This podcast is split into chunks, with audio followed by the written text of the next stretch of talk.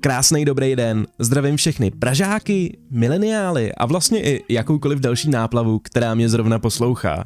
Jmenuji se Tadeáš Forst, jsem dozrávající dvacátník a rozhodl jsem se naplnit kulturní díru na trhu s podcastama.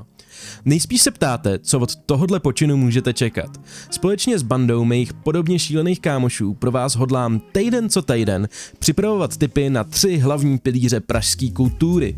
Kino, divadlo a výtvarné expozice. Tyhle tipy byste fakt neměli minout. Jednak proto, abyste očistili svýho ducha z naší kolektivní postcovidové deprese. Druhak proto, abyste nevypadali jako akulturní barbaři před svýma obdobně starýma kámošema. Zároveň můžete zaflexit na příštím Tinder rande. A já nejsem sice žádnej Horst Fuchs, ale tohle se fakt vyplatí. V rámci příštího týdne vás v první řadě pošlu do Aera. Tohle kino určitě všichni dobře znáte, což nevadí. V kulturním výběru tohohle týdne stejně nesmí chybět. Nabízí totiž podle mě ideální program na vystoupení z letargie. Tím je film Chlast, který získal kromě evropského Oscara i řadu dalších ocenění. Už název filmu vypovídá o tématu, kolem kterého se jeho příběh točí. Podle jeho tvůrců existuje totiž teorie, která říká, že by se každý člověk měl narodit s určitou dávkou alkoholu v krvi. Tahle malá intoxikace údajně otevírá naši mysl k poznání okolního světa, zmírňuje problémy a zvyšuje kreativitu. Už to zní jako lehká droga, po který by každej prahnul. Není teda divu, že tahle teorie okamžitě zaujme hlavního protagonistu, Martina, kterýho nehraje nikdo jiný než Mads Mikkelsen, kterýho si můžete pamatovat jako záporáka z blíže nespecifikované bondovky a zároveň to zaujme i jeho tři kámoše, unaven středoškolský učitele. Společně se tihle pustí do experimentu, při kterém si celý den udržují hladinku. Prvotní výsledky byly povzbudivý a z malého projektu se rázem stane plnohodnotný akademický výzkum. Samozřejmě to končí trošku hořko-sladce, protože se musí střetnout s realitou všedního života. Severský film jak ušitej na míru Čechům. Moc doporučujeme. Vzhledem k tomu, že je nám jasný, že po tomhle bijáku dostanete žízeň, běžte na točenýho Radka do čekárny. Skejsnout v Éru je hrozně jednoduchý, ale za naše redakci se domníváme, že je důležitý podporovat širokou škálu provozoven. No a v čekárně potkáte příjemnou obsluhu, skvělý pivo a obecně má tohle místo takovou tu mystickou žižkovskou atmosféru, kterou chcete zažít. Jestli vás nebaví velký plátno a máte radši živý vystoupení, nesmutněte. Rozjíždí se i pražský prkna, který znamenají svět.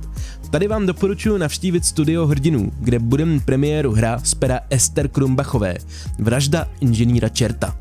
Na stránkách divadla se dočtete, že inscenace hravě vychází z literárního scénáře stejnojmenného 70kového filmu, který je často označovaný za první český feministický film. Jde o vtipnej a sebereflexivní počin, který zobrazuje osamělou ženu jako kněžku chutí a vůní erotizované krmě. Rozuměj, vaří. Její epesní výtvory pak končí v chřtánu uctívaného mačistického Belzebuba. Hra se na tuhle zápletku dívá optikou dnešní doby, kdy už se na ženy nedíváme jen jako na objekty do kuchyně, což je skvělý, ačkoliv v tom pořád občas haprujem. Myslím, že bude zajímavý se na to zajít podívat a zamyslet se nad tím, jestli jsme v době lockdownu moc neskonzervativněli. Pojďme zase řešit aktuální světový témata, jako je třeba právě role žen ve společnosti. Našim politikům tohle očividně ještě tolik nejde. Probrat ožehavý témata vám doporučím v kavárně Liberál, která je od Studia hrdinů coby kamenem. Třeba přijdete na ty správné myšlenky právě tam. Na vlně ženství uzavřeme i dnešní přehled. Závěrem vás totiž pošlu na výstavu, abych ukojil snad veškerý stěžejní možnosti kulturního vyžití. Národní galerie připravila expozici jeden z nejznámějších a nejoriginálnějších českých umělkyní 20. století – Toa Jén.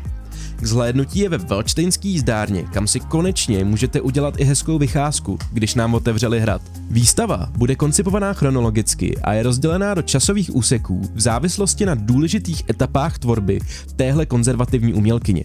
Zároveň vypíchne důležitá témata, která se průběžně objevují v celém jejím díle – erotiku a alchymii.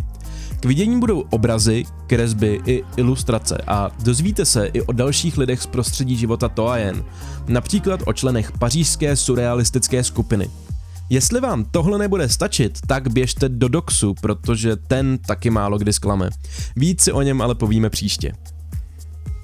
Dostali jsme se k závěru a ty mi opravdu nejdou. Předně vás poprosím o zpětnou vazbu. Hate i praise můžete házet na naši facebookovou skupinu Kultura Actually. Krom toho, tahle skupina slouží i k tomu, abychom se jako Pražáci spojili a házeli na ně kulturní tipy. Přece jenom si uvědomujem, že náš autorský tým je dost omezený. Nestíháme obejít úplně všechno a v létě toho bude ještě víc. Pomozte nám proto a uděláme si ty pondělní kafe u tohodle podcastu o to hodnotnější. No a to už je opravdu všechno. Užívejte a příští týden naslyšenou. Kultuře zdar!